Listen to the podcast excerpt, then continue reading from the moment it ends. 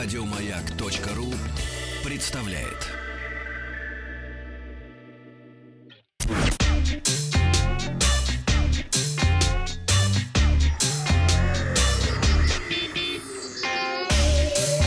Страна Транзистория.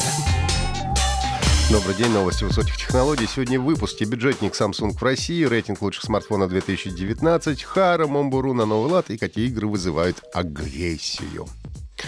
Компания Samsung объявила о старте продаж нового бюджетного смартфона Galaxy а двадцать эс в России.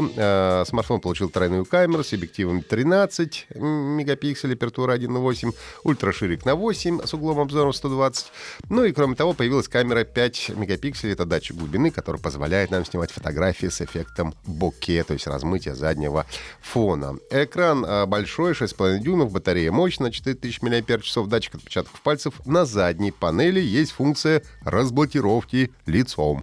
А, объем оперативной памяти три гигабайта, встроенный тридцать два. Ну, все довольно скромно, но и цены тоже будет продаваться в черном, синем, красном цветах. Цена четырнадцать тысяч рублей. Ну, а кроме того, компания объявила о, ранее, о раннем завершении предзаказа складного смартфона Galaxy Fold в России, поскольку первая партия смартфонов с гибким дисплеем была быстро распродана. Правда, непонятно, сколько они завезли, но распродали быстро.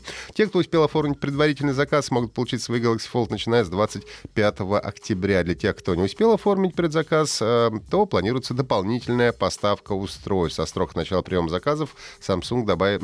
объявит дополнительно. Ну, в общем, я думаю, неудивительно, что привезли немного, поскольку стоимость, напомню, смартфона сто шестьдесят тысяч рублей.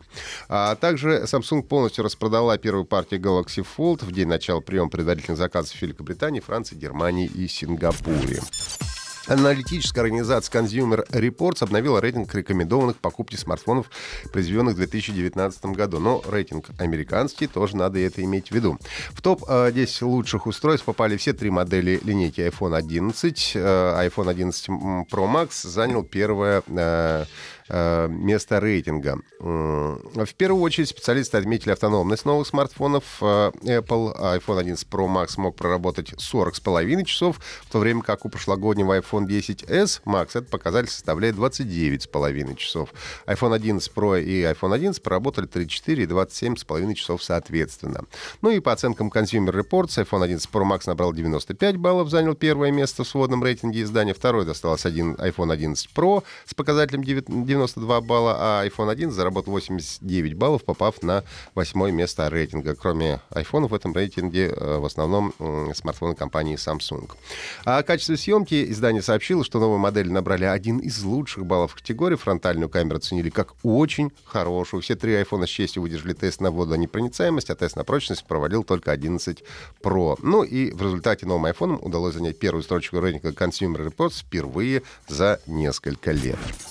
двадцатипятилетию клипа «Хара Мамбуру» группа «Ногу Свело», компания «Яндекс» восстановила оригинальный клип с помощью собственной технологии Deep эйч ди и сняла о нем документальный фильм. В свое время оригинал видео был утерян, но и технологии того времени не позволяли делать видео в высоком разрешении. Помните, телевизоры, в общем-то, у нас были тогда маленькие, высокое разрешение было не нужно. С помощью технологии Deep эйч ди «Яндекс» создал новую версию клипа, соответственно, в эйч ди-качестве. Обработка видео проходила два этапа. Сначала одна нейросеть убирала шумы и помехи, а затем другая увеличивала разрешение, превращая маленькое изображение в большое и восстанавливая все детали. Обе версии клипа можно посмотреть в Яндекс.Эфире, там же доступен документальный фильм, в котором Макс Покровский, лидер «Ногу Свело», рассказывает об истории создания песни и клипа. Ну и кроме того, Яндекс и Покровский запустили флешмоб, предлагая всем желающим станцевать под «Хару Мамбуру» и опубликовать видео в соцсетях с хэштегом «Танцую Хара Мамбару» в одно слово. Лучшие ролики войдут в новый клип, который будет также опубликован на Яндекс.Эфире. Австралийские ученые из Мельбурнского Королевского технологического университета выяснили, вызывают ли жестокие игры агрессию. А сразу спойлер: нет, не вызывают. Оказывается, агрессию вызывают не жестокие игры, а соревновательные. И если раньше во всех грехах обвиняли игры с повышенной жестокостью, то теперь речь идет о том, что наибольшую палитру негативных эмоций вызывают именно соревновательные онлайн-игры. Наиболее токсичными были названы игры в стиле моба. Это Dota два, League of Legends, Heroes of the Storm.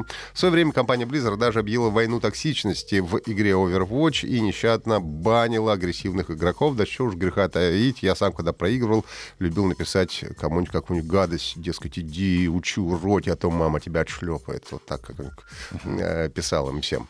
А такой эффект ученые объясняют тем, что людям не нравится проигрывать, и нас можно понять. Если в играх типа футбола часть негатива сжигается вместе с выплеском энергии, то компьютерным бойцам остается только кричать в мониторы и писать оскорбительные комментарии своим соперникам. Это были... Это слабаки. Да.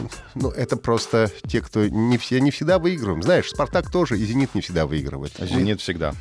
Ну ладно, хорошо, уговорил. Если «Зенит», то всегда. А, поэтому м- мы иногда тоже кричим и оскорбляем своих противников. Это все новости на сегодня. Если есть вопросы, задавайте. А, подписывайтесь на подкаст «Транзистория» на сайте «Маяка» и в iTunes. Еще больше подкастов на радиомаяк точка ру.